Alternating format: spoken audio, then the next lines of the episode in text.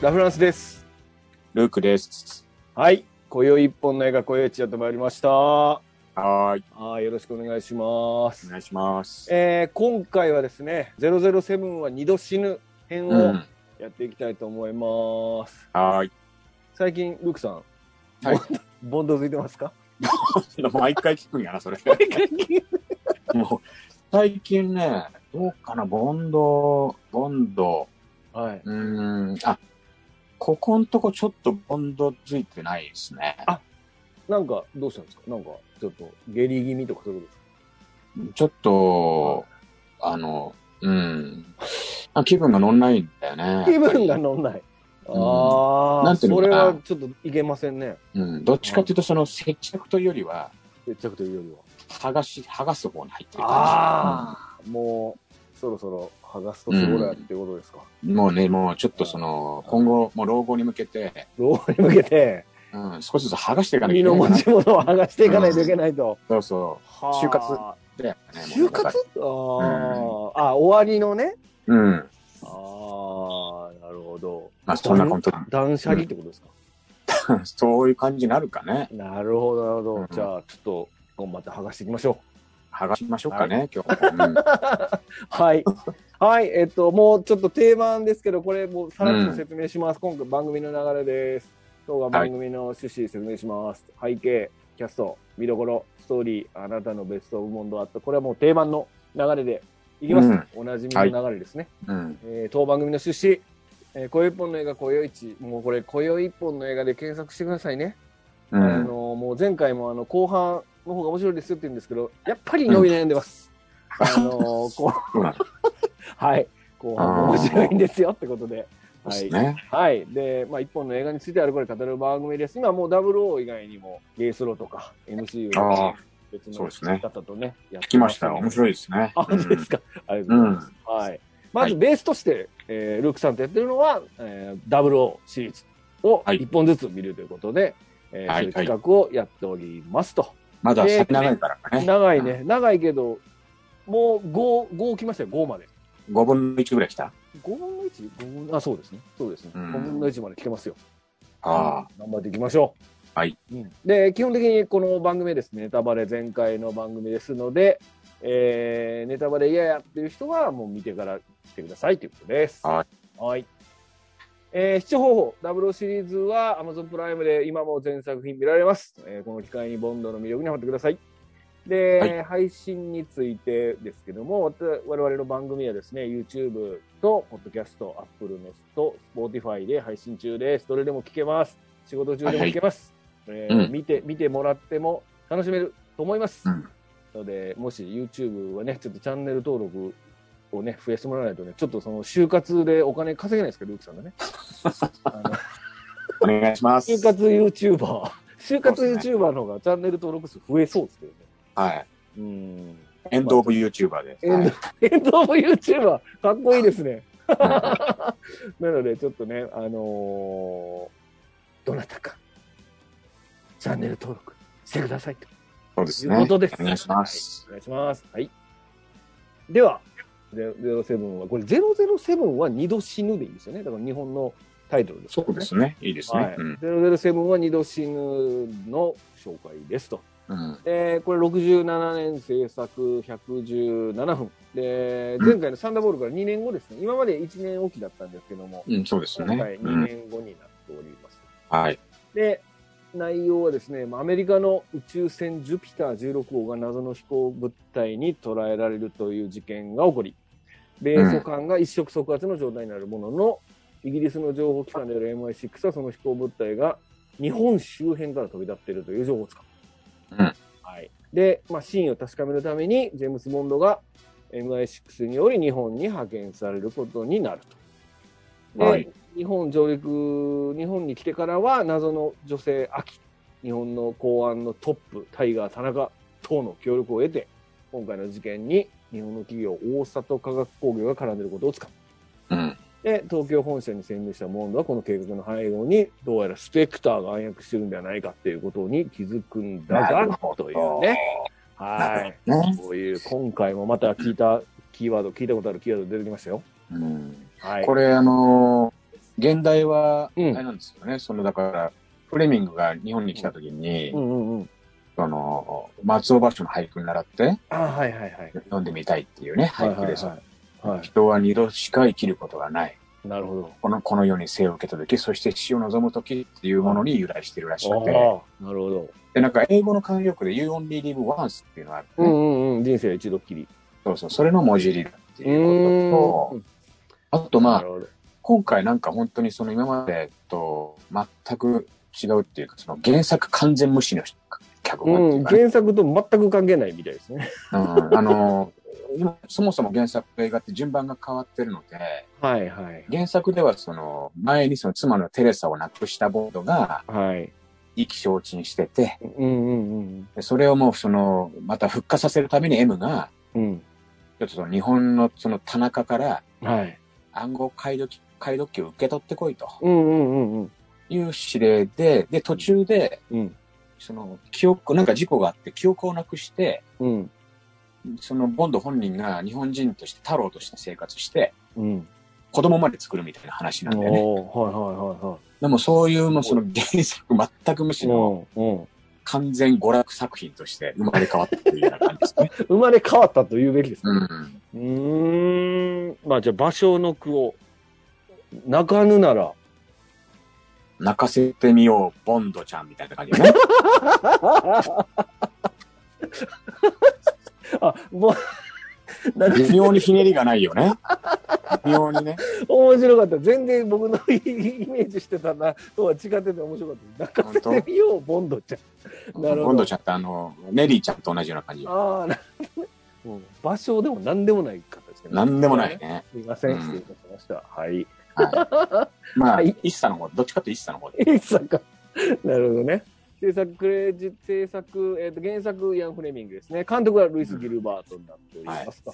これ、脚本がね、これ、ロアルド・ダールっていう、これ、なんか聞いたことあるなと思う。この人、チャーリーとチョコレート工房の本書いてる人。ああ、そうなんだ。謎の脚本家。うんうん。あ友達だったのかなブロッコリーかなんか。あうん。なんかー。ねチャーリーチョコレート工場って、はい。誰が作ったかって原作ってわかんないんじゃなかったっけなんか。え、本当にこの人じゃないのロアいやいや、ルド結ダー構ル脚本はそうなんだけど、はいはいはいはい。原作本の作者不明なんじゃないかな。そうなんですね。みたいな話聞いたことがあるようなないような。お、じゃあないでしょ。ないようなで、あとこの、ごめん、その、いいルイですス・よギルバードうん。が、なんか、あれよね、なんか丹波哲郎と一回仕事してんだね。あ、そうらしいですね。だから、丹波哲郎にまたオファーが来たって言ってますね。なんか戦争恋愛映画みたいなね。うんうんうんうんで、えープロダクションデザインはおなじみケンアダムであ、えー音楽もこれもジョンバリ。もう、もうご、ずーっとジョンバリですわ。うん。はい。で、主題歌はナンシー・シナトラですね。はい。これはまあ、フランク・シナトラの娘かうな、ん。ですね。はい。で、メインタイトルはモーリス・ミンナーですと。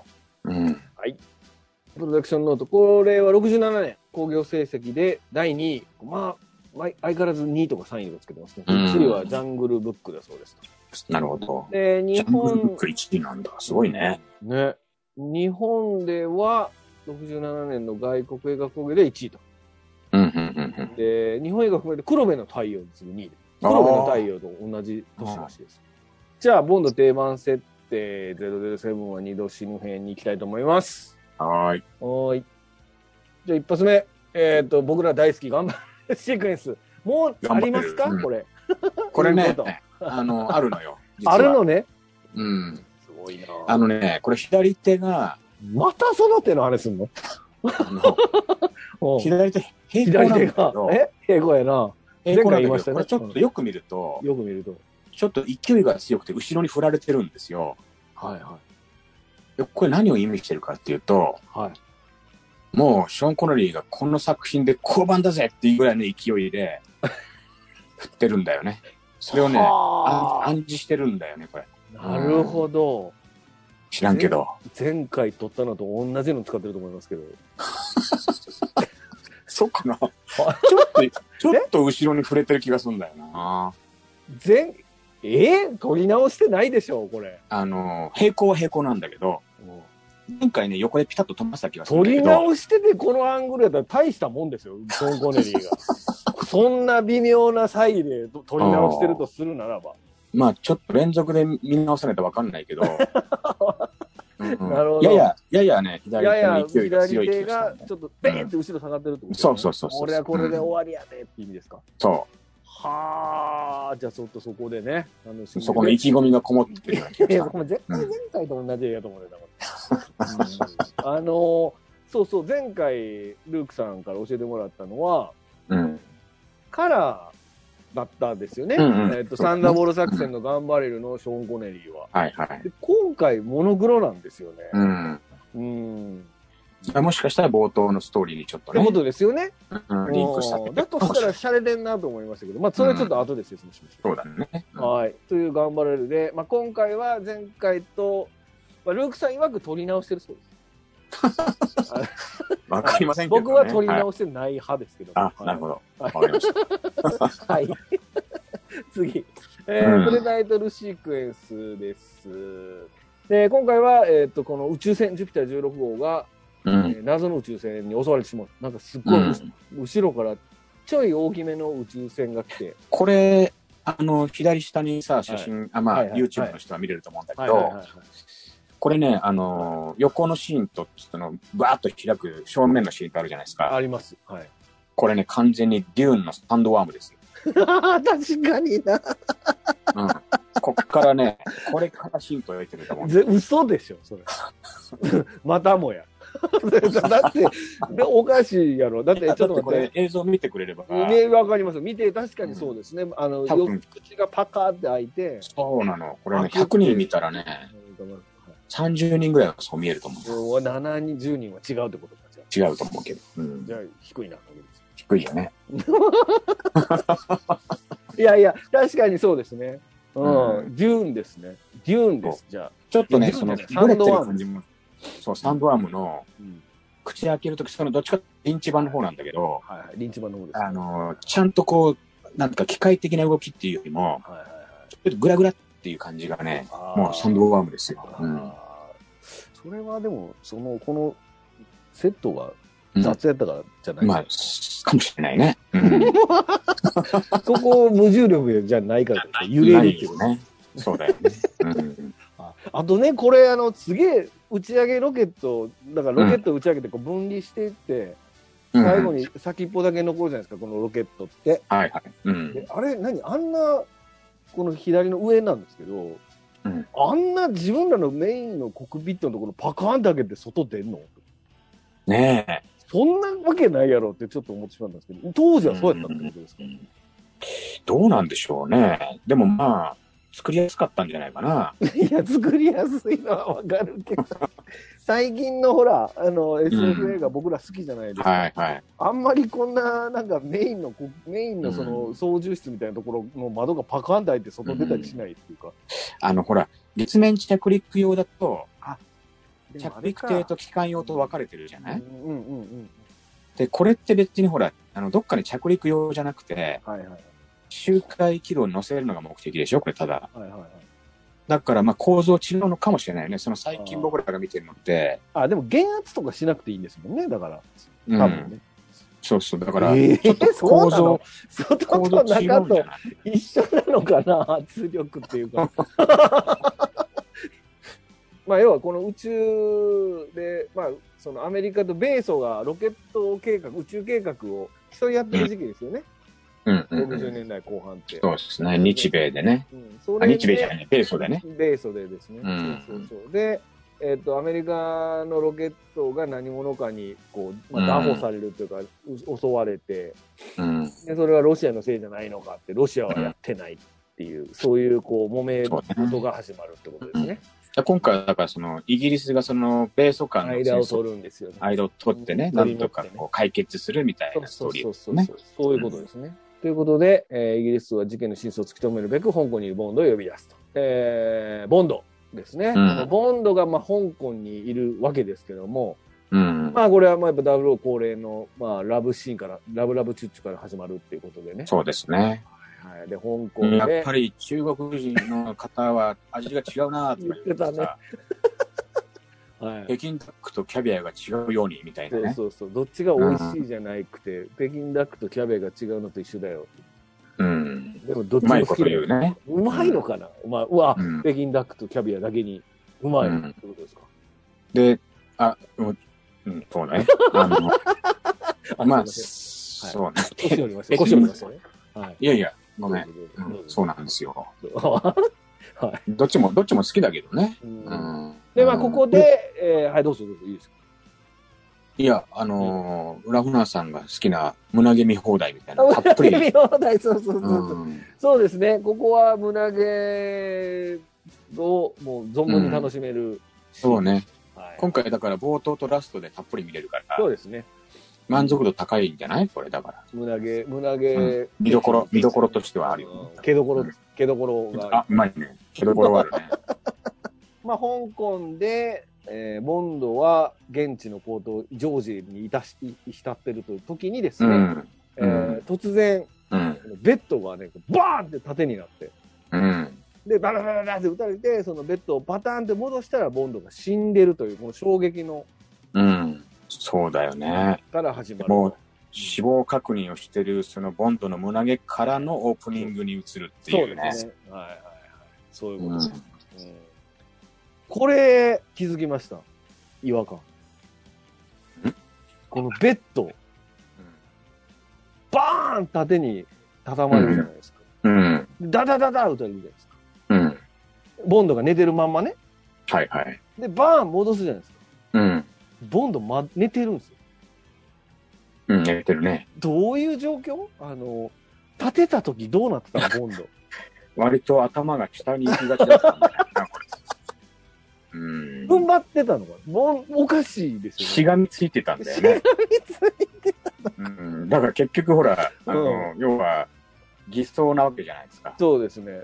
だから、そうであすね。くまでは必死だよね。うんそうですよね。だから頭、血登ってると思うんですよね。しばらく。これなんか俺もね、ばあの年に一回バリウム飲めてそういう格好に なる。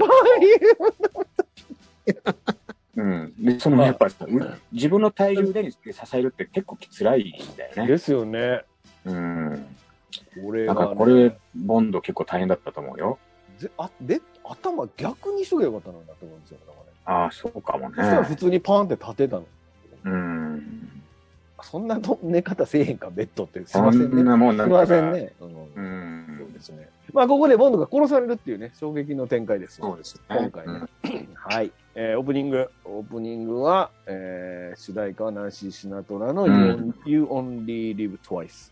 はい。で、音楽がジョン・バリーでタイトル全員、まあ、おなじみモーリス・ビーになってる今回は、まあ、エキゾチックな、このい傘がね、パッラーンって開いて、と、この傘と、うん、日本女性と、はい。それとその、要は、溶岩だよね。溶火岩山です溶岩ね。そうです、そうです。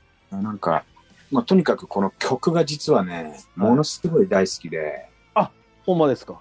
うん。あの、BGM 部門で言ったら、はいはい。多分この先何本見ても、もうトップがこれになっちゃうんですよ。そうなんですか。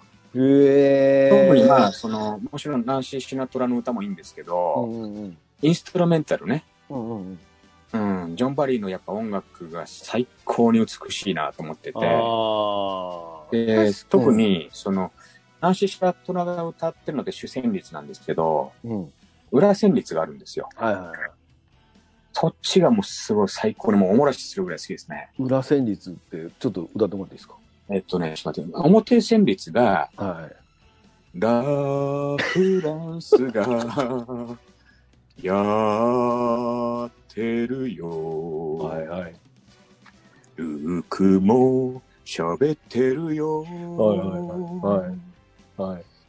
ゼロゼロのはい。話する。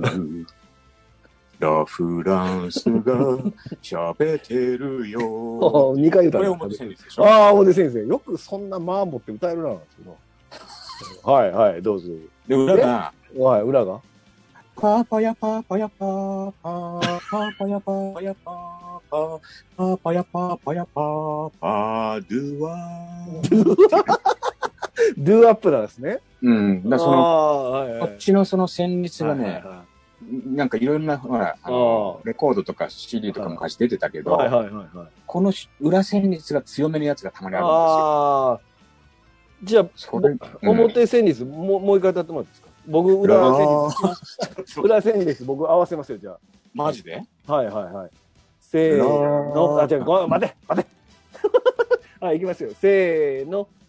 ラフランスが。なってね、ならない。 ドゥワーまで行かしてほしかったね。ドラマで行かないとダメ だな。うん終わらんぞ、今日も終わらんぞ、今日終もわ。らないよ、こんなとこで。こんな時ってい間うかけねてた。、この、えっと、やちょっとエキゾチックなと言っていいんですかね、旋律が、そうですすね。ごくいいうん耳に残る、うん。あのー曲ですので、他で言うと、黄金銃、あのー、あーそうね。うんちょっとこう、アジアンテイストなのは、黄金銃を持つ男も、ちょっと、まあそうだねちょっとちゃいますけど、すごい、でも、やっぱり、あのー、和風っぽくしてるよね、頑張ってね。なってますね。ううんん。うん。あの、パーパヤパーパヤパーパーの後でした。トドントントン。そうそうそう。トドントントうンんトン、ビービービービービービービービービービービーっていうとこでしょ。そう。そうなのトトントン、トトントントンのとこはね、実はそんなに好きじゃなくてあ、なんで俺トドントンが好きやけど、トトントンの、トトントンが弱めで、トドントンが弱め。ピピリピピリが強めのやつがたまにあるんですよ。カットしようかな、こ こ。はい、ということで、はい次次。はいはい飲み屋で喋んねえじゃんねえから。えーっと、じゃあ次、ロケ地ですね。ロケ地は、あーまあまあ、ご存知、もう今回は日本ということでですね。うんえーまあ、ちょっと間違ってごめんなさい。東京、まあ東京は赤坂、渋谷界隈ですわ。大体。うんうんで、あ、銀座までですね。銀座。銀座ね。あれ、うんこの映ってるのは銀座です、これね。清洲橋これね、うん、あのやっぱー、銀座の、の、うん、えっと、シーンで、うんうん、ネオンがいっぱい映るでしょありますね。アサヒビール、森永、古谷ウィンクチョコレート、コロンビア、ナショナル東芝、清酒白雪、ブランドキャバレー、ミカド、うん北陸代表製紙、若鶴、ローザンヌ、モモンブラン、うん、鶴谷キッコテン、三竹ボタン、うん鳥銀みたいなね。うんで、うん、この鳥銀っていうのが実は、はい、あのー銀座に実際有楽町の方にあるんだけど、はい、はい。釜飯がうまい店で今もあるんだよね。ノレイン知ってる、うん、聞いたことありますよ。うん、ちらっと映るのよ。へえ。う上に行きん。まあそんなんんでちょっとプチ感動してる感じ です。で、そうですね。だから銀座、あと両国か。ごめんなさいね。両国じゃないんです。これ、蔵前橋国技館って会社な。国技館だね。う。うんんうんうん。両国じゃない。前の国技館らしいです。うんこの、ここに出てくるサタ、この写真の手、サタの山って人本人らしいから。本人らしいですよね。ううんん。っていう、東京の有名な名所を巡った後に、神戸の方に行って、はい明治と、あと鹿児島の。要は、これ南の方にずーっと南下してるんですよね、これね。うんうんうんっていうですね、大規模なロケを観光しておりますと。で、これが、うん。これね、ブラックレインとかね、あのーあーラストのシーンとかね、台湾だったりするわけですよ。あのーうん。やっぱ撮れないから。はいはいはい。で、ああいうのがね、ないんですよ、これ。 あの、ねちゃんと日本で。で撮ってるねううんん。だから後で話紹介しますけど、リトルネリーのところなんて別に日本じゃなくてもいいじゃないですか。うん。日本でやっとるっていうのは。霧島山のねそ、うそうそうそうなんですよ。新萌岳っていうか火山なんだよね、あれ。火山のところでちゃんと撮ってるんですよね、うこれだから、うん今見ても日本ちゃうやんっていうとこがないっていう、うん。ね、日本ちゃうやんっていうのはボンドだけっていうところなんですけどねまあ頑張って変装してたけどね。出ましたけどね、はい、まあ投げの色もなので当 時の投げの色も変えてここだけの秘密よ言われてましうん。た、だから当時の日本まんまあニューオータニとかね出てきますから、そうですね。うんはい、これはねあの必見ですね日本の方はねそうですね。うんはい美しきモンドガールたちです。うんで、これはですね、えー、岸鈴木、浜見え、えーうん秋、若林明子のこの、主にこの二人ですね。そうです主にねちゃ。うな、もうほぼこの二人ですか。まあ、ナンバラ11を除けば。まあ、バラジを除けばね。うん。こもうあれですよねねモン東ドガ宝ーのル、うん、人気女優2人ですからね。当時のあそうなん東宝の。うん。あ2人ともそのキングコング対ゴジラ出ててさ、なんかね、あ、ちょっとこれ話しても大丈夫なのかないいですよ、いいですよ。大丈夫ってな、で、なん、どのレベルの大丈夫さいやいや、あの、いや、後でまたこの話すんの。ああ、いいいや、いいですよ。いつも。あ、本当？あのーもうちょっと前の、はい。えっと、スパイアクション映画うん。にい出てて、うん。で、その、国際秘密警察なんとか、警察なんとかっていうシリーズで、はい。で、それを、ウッディ・アレンが再編集したうん。映画があって、はい。そこに、 これ面白いのは、はいあの、浜美恵の役名が照り焼きで、はい。で、若林の方がすき焼きっていうお役名おううん。で、最初、その、すきっていう名前、役名で、うん。秋っていう、秋じゃなくて好きだったらしいんだよね。はいはいはい。で、しかも、浜美恵がやる予定だったんだね。はいはいはいはい。月の方は。まあ今、その最終的な秋になる役を。うん。うんただその英語があんま増えてで、うん。結局変えられちゃったんだけど、うんうんでその時に英語が増えてだから、うん浜美恵が、うん。うん。その監督がもう一回やめさせろと。うんうん。首にしようと思ったら、うん。はい。その浜美恵が、もう首になるんだったら飛び降りてやるって脅して、うん。あの、周囲を慌てさせて、うん。で、結局、その、まあ、秋にはならなかったけど、キッシーの方になったああと。、なるほど。あともう一個びっくりした。これ調べて分かったんだけど、うん。若林、若林英子の方は、うん。あ、出身が、出身がね、うん。僕の実家と同じとこなんですよ。えあの、大田区北千族って昔はね、と京都大森区って言ったらしいんだけど、うんうん僕北千族っていう北の千のとか、うん。はい。ここに実家があって、はで、学区から行くと多分ね、小学校も同じだったと思うんだよね。い。おうーん。なるほど。ちなみにその、まあ、学校名は言わな言わないけ ど、あの、僕の同級生で大塚ねねさんがいたりとか、わうん。あとね、その黒柳徹子が窓際のトットちゃんって小説があるじゃないですか。あはいはい。で、あん中に冒頭に、あまりにも黒柳徹子が暴れん坊すぎて追い出される小学校があるんですよ。はいはでそれで自由が丘の方の学校に転校するんだけど、いはい。はい。その追い出された小学校も同じ学校なんですよそ。れ分かるんちゃうそれ調べたら。それ。言えないって言ってる。うんわかるかもね。まあだから要約すると黒柳徹子と同い年って意味ですか誰がルークさん が。うん、いや、そんなには言って、そそんなにたまにそうなることもあるけど、たまにおじい出ますから。たまにおじいになることもそあうるですけね。たまど、におじいで。実年齢はもうちょっと下かもしれない、。もちろん下ですす。なるほうど。はん、この二人はね、結構だからそういったゴジラ系の映画よく出てて、うんうんうん。当時、本当東宝の宝っていうか人気女優の二人だから、う本当にその、なんか、いい女優さんをピックアップしたっていうね。ん。ね。そうですね。うんこれう、んこのこう英語って書いて、アキコって呼ぶらしいです、若あ、者。アキコか。そうそうそうあ、アキコなんだ。そうそうそう。で、あ、このそうかそうか、だからアキなんだだよね、からアキなんですよ。で、若林アキコ、二度死ぬのボンドガールで、浜見え、浜見えってよくうん言うじゃないですか。うんうん。うん。全然若林アキコの方が登場、なんですか、その、あ、長いよね。長いし、登場シーン多いし、あと多い彼よ女ねの方が、ややっぱ可愛いっていうか、まあ、浜見えうんはちょっと当てがわれてるだけの息を出ないっていうか、うん、ねそうなっていんうとこだろよなね。んですけど、やっぱりか若林明子よよいいですね。うん。よく向こうの人ってあのえこの人って可愛いのかなっていうキャスティングしたりするじゃないですか。ああ。日本人から見たらえその子っていう時はうんあると思うんです結構でも、浜見えって割と日本人離れしてますよね、顔が少しね。ああまあちょっね。とエクセントリックというか、その若林さんの方が、うんうん、日本人って感じしますもんね。うんうんなるほどね。そうだね。だから、そうか、そうか。あの、好きっていう役名が、うんなんかちょっと変だから、うん。アキコの秋に変更されたんだようね。んうんうんうんうんうん。そうですね。うんうん。あこれ英語力も秋良かった全然、あの、若林さんの方があったらしいよそね。うらしいですね。うんうんよかったよかった。ううんん。かわいいです。で、ボンド支えるに、これちょっといつもと違うんですけど、ボンド支える日本のエージェントとして、タイガー・田中、丹波哲郎がハンバ出てきますね。ーいますね。これちょっと、そうですね。いい喋うって。ん、いいです よ。タンタンバってするよね。はいはい。意識が闇の底に溶けて、どれくらい経ったか。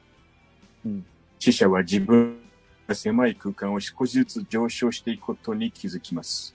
うんそして上昇していくにつれて身の回りの起こる不愉快な音、うんついには嵐となり、うんめちゃくちゃに死者の体を包み込みます。うんこれこそ、うんあなたの死後の直後、あああなたが自分の死骸から抜け出していく実感なんです。うんそして待っているのはうん、光に満ち溢れた、言葉では表現できないほどの素晴らしい世界です。うん丹波哲郎です。うわあやだなあやだなあ怖いなあ怖いなあやだな怖いなあそっち出てきちゃうこかな。こここごっそりカットしていいですか うん。あ丹波哲郎のね大霊界とかのそう丹波ね。哲郎なわけですか、はい。はいはい以上はいっですて。以上です。急に子供みたいな「はい」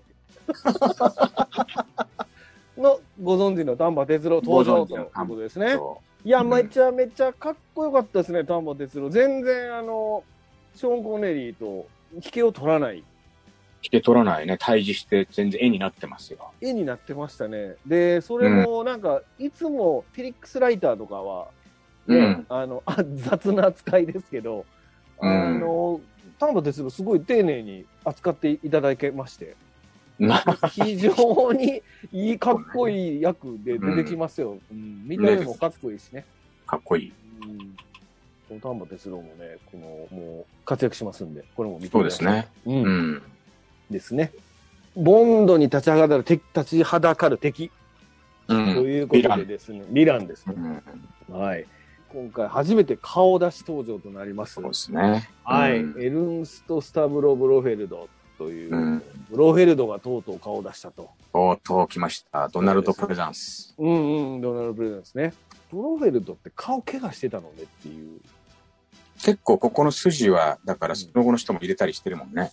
そうですね。あのークレイグ版のボンドでも、こういうね、うん怪我してるっていう描写があります。そうだよね。ううんん。うんうんうん。もう彼が、とうとう顔を出したとはい。いうことですね。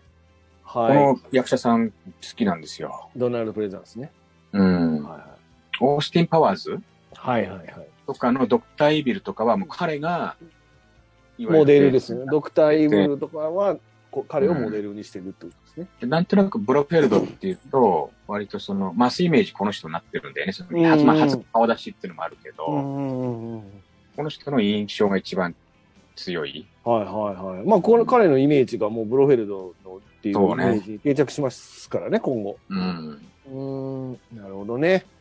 で、まうあ、んスペクターのナンバーワンこと、エルンスト・スタブロー・ブロフェルドが初めての顔出しということですね、今回。うん。そうですね。うんで、えー今回はテーマ設定の中で、えー、とまずちょっと今回イレギュラーなんですけども、まあ、オープニングで、プレタイトルでボンドが死ぬという衝撃がありました。はいはい。はい、でこれでまあ極秘任務のためにボンドの死を偽装するというところから始まりうます。ん。香港ですよね、だから香港のう会場でイギリスそう海ね軍による、えー海中葬というのが行わうん。なんかこれほら、この水槽シーンのさ、うん合間でその新聞が映るじゃないですか。れる。はいはい、ボンドのね。はい、ボンドが死んだっていうね。はいで、その、その新聞の値段が20セントだって書いたんですよね。 うんはいはいはい日付がね、1966年の7月っていうね、はいはいはい。よう見ましたね、それ。う見えましたね。ーん、その、えー遺体はそのまんま、えーダイバーたちに拾われて、うん。で海底にいる潜水艦の元に運び込まれるとそこでボンドが生き返るといいますかまあもちろん死んでるのを偽装してただけなので生き返ってでそこから僕ら、僕の大好きなマネー・ベニーとのやり取りが始まるというねはいはいはい。はいここですねで今回は、えーっとさ、えー潜水艦の中でに、うんマネー・ベニーの部屋がありました、うんマネー・ベこニのーセーラーシャツもいいよね。そうなんですよ。うんだから今回ね、やっぱりその軍隊の、まあ、せんえっ、と、水中装なので、まあ、うん今度はちゃんとした清掃を着てるんですよね。海軍士官の清海掃が軍決士ま官のってんだ清よ、これ掃をま着た。てて。うん。うで、んマネベニーもちゃんと制服を着てると。うん。うん。ということで、えっ、と、まあ、今回も、やっぱり、その、やっぱり帽子は投げるんやなっていうところですよね。ああ、そうね。うん。はい。帽子を投げて、マネベニーとのやりとりがありますと。遅かったわねって言われて、遅かったね。そうそうそうそ死に時間に疎くてねっていうね、その、開始が秀逸ですね。もうこれをちょっとメモしましたね。うんう。ああ。それ、いつ言うんですか死んだ時うん一回死ななきゃいけないけど ね。言うと そうですね。うんうんそうですね、じゃないん ですよ。そうですね。あかんあかん、死んだ、死んだらあかん。何の話ですか。はうい。んそうですね、ここの会話でね、わかるんですけども、あの、ボンドは、まあ、前から言ってますけど、ボンドはね、イギリス海軍中佐なんですね。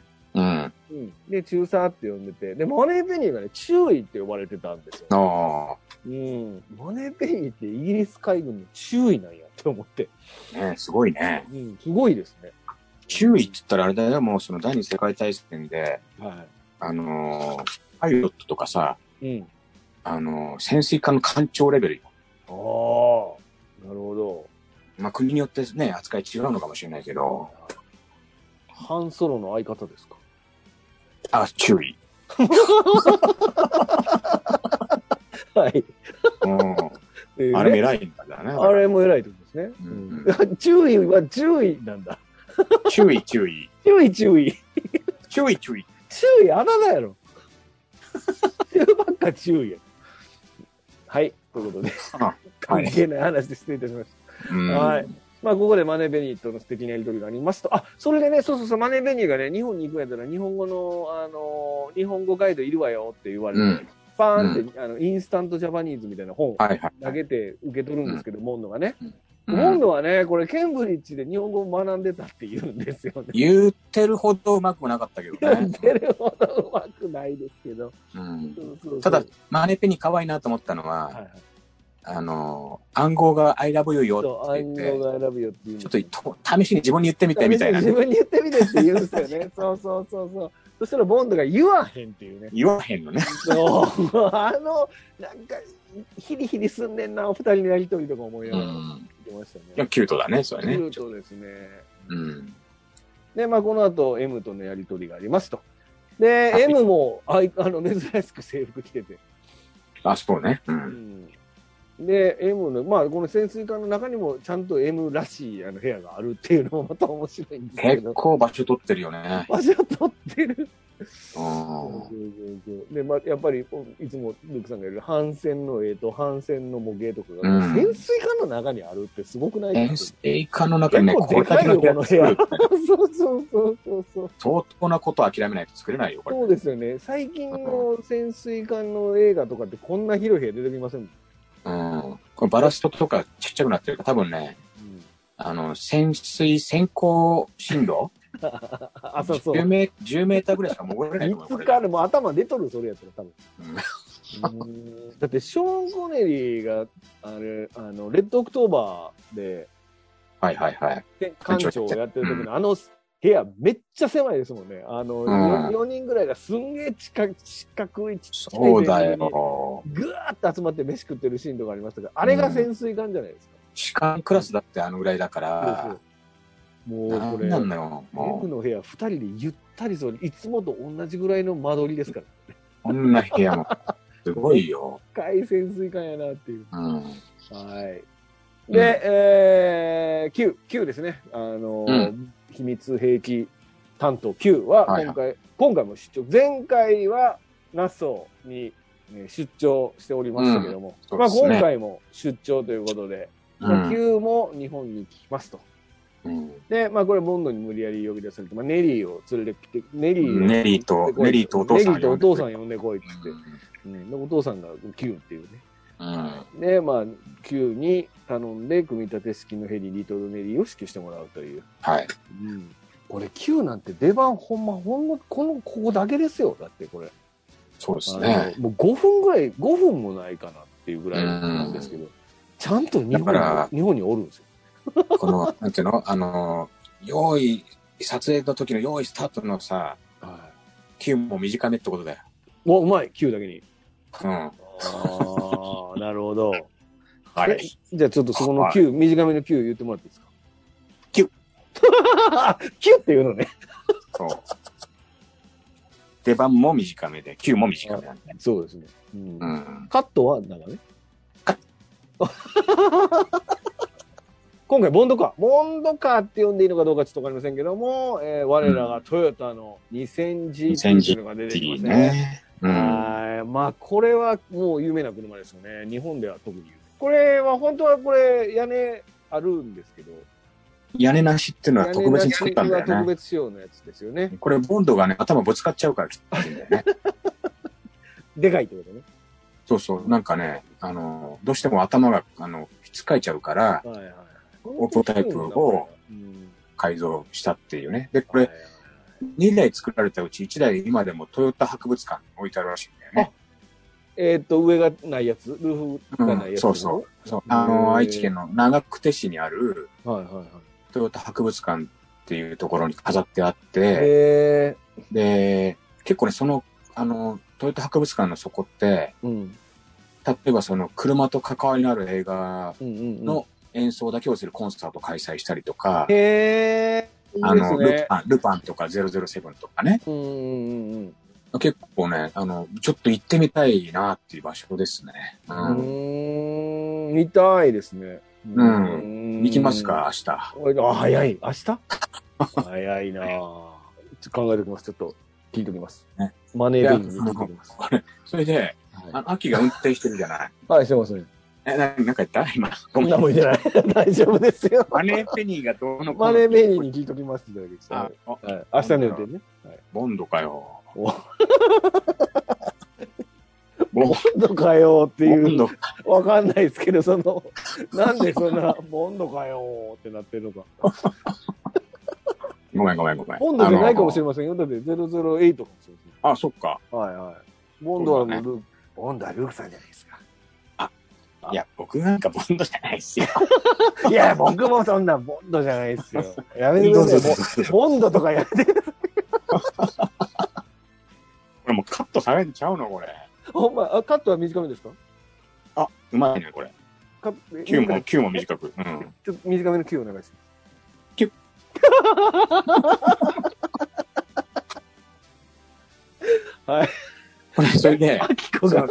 あの、撮影の時に、運転してるのは、当然、あの、アキコじゃないわけじゃないですか。あの、あのああ、そうか。背景が映像の時はもうもちろん本人たちなんだけど、はいはいはい。あの、男性が運転してて、うんうんうん。で、そのサングラスとスカーフで秋のふりをして、うんうん。その制作から本当走らせなきゃいけないんだけど、結構アグレッシブに走るんだけど、うん、途中でちょっとその警察に捕まらないように走ってくれって指示があったらしくて、へえ。で、ただまあ、あの、最終的に英国大使館に入ってしまえば大丈夫だからとうんうんうんうん。いう形でガッとね、あの割と撮影中もドキドキしながら、実は。へうーんだってあの行動赤走って坂る時とはか、うん、かなり行動の狭いところ飛ばして走ってますからね。そうそうそう。だからうん結構警察気にししながらやってた。っていうはうははんいへえ。あの、そのチェイスシーンで、このクラウンがの、いるじゃないですか、この、うんうんこの真ん中の写真なんですけど、はいはい。彼らがね、磁石バーンってやって、ブワーって空中にバーン上がるんですよ。うん。でも上がるからもうどうしていいか分かんないじゃないですか。うん。その時にね、この運転手の人がね、一生懸命ね、ハンドルくるくるそうなの回してるんですよこれね、俺 ね、これ俺気づいたんだけど、あの、要はヘリに釣り上げられたクラウンの中で、吊りで、上げられて磁石でね、必死に車が。ハンドル動かしてるじゃないで必す死かに。ハンドル動かしてるんですよ。これがね、ラフランスさん。はいはいこの動きがね、恋するフォーチュンクッキーなん ですよ。なるほど、なるほど。うん。はいはい多分ね、だから恋するフォーチュンクッキーはこっから撮ってくると思う、あの動きがね。どこが恋するフォーチュンクッキーこのハンドルクッこう、なんかこう、おにぎり握ってみたいな感じになるじゃないですか。だから、あの、あの曲をかけながらだと、多分このシーンはぴったりハマると思うんだよね。はあ、なるほど。うん。うん。力強く、うんって言ったら、あの、こう、面白くなるもんでもないということだあ、けど。そう、ううなんでこの人に、ちょっと待って、俺今自分でやりながら、恋するフォーチュンクッキーそうああ、そうかそうか。確かに、うん確かにかうん。ん、うん。これはもう見見ればね、すぐ分かると思うんこで。んなもん、ハンドル全員こ恋するフォーチュンクッキーみたいな動きになるじゃないいや、あの、だから、こう、ちょっとこう、焦りながらね、ギュッギュッギュッ、キュッキュッキュッっていうのがこ、れくらいのとかじゃないの恋する包丁の時。ああ、そっちでもいいか。ああ、なるほど。じゃあこれね、もしこれから見る方はね、磁石でバーンってクラウンが引っ掛けるときに、あの、運転手さんが恋するフォーチュンクッキーを踊ってるっていうことで、そうね。ね。あー何入れますかね何、何入れます運勢何ですかクッキーだうね。ん。何まあ入れる水に注意って感じ だね。うん。遅いなあもう上でもう、その、このタイミングでフォーチュンクッキー開けて水に注意ってもう、どうしようもないね。もう落とされる落ちるしかないもん。んね。うん。ああ、なるほど。でもこの車はもうすぐに引き上げられちゃったらしく てさ、あの前回の、サンダーボールの時のサンダーボール爆の時撃機の爆撃機みたいにほったらかしにはなってないってうん、いう、残ってはいないみたいだね。嘘かもしれません、それ。なんかもしかしたらね。確かにな。だからボンドは運転してないわけですよ、今回ね。うん。ただまあ、この車は出てきて、やっぱりうん二度死ぬといえば 2000GT っていうそうだよねありますもんね。うん。うーん。んそうだ、秋が運転してる。だからやっぱ秋の方がね、活躍してるシーンが多いですよね。そうですね。うん。うーん。いや、もうこれは。秋は来なないよね、だから。るほど。もううん。うん。そういうことだよね。ああ、なるほどね。うーん秋だけにね。はい。季節もこれ、秋なんじゃないお、なるほど。わかんない。番組には珍しく沈黙というね。そうね。結沈黙構、もそろそろ使い始める時期ですかね、この番組的にそうは。ね。間、間の取り方がね。あ間の取り方がね。ううんん。短めの Q はどうやるんでしたっけアレンジが入ってきましたね。うん。はい。なるほど。はい。ということで。はいはい。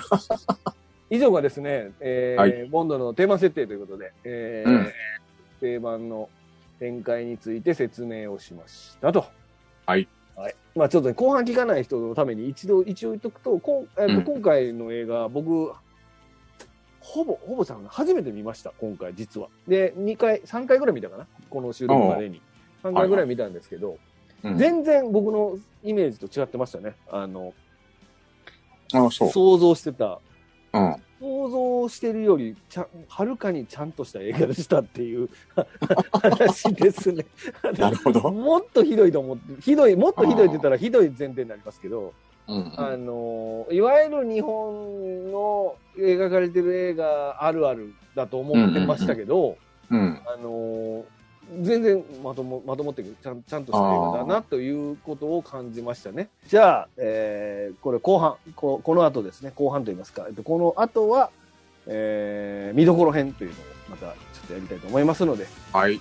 まずはこの前半のテーマ設定編というのはここまでにしたいと思います。はい。はいでじゃあ、お送りしたのはラフランスと、ルークでした。あはい。ありがとうございました。りがとうございあまりすがとう。ございます。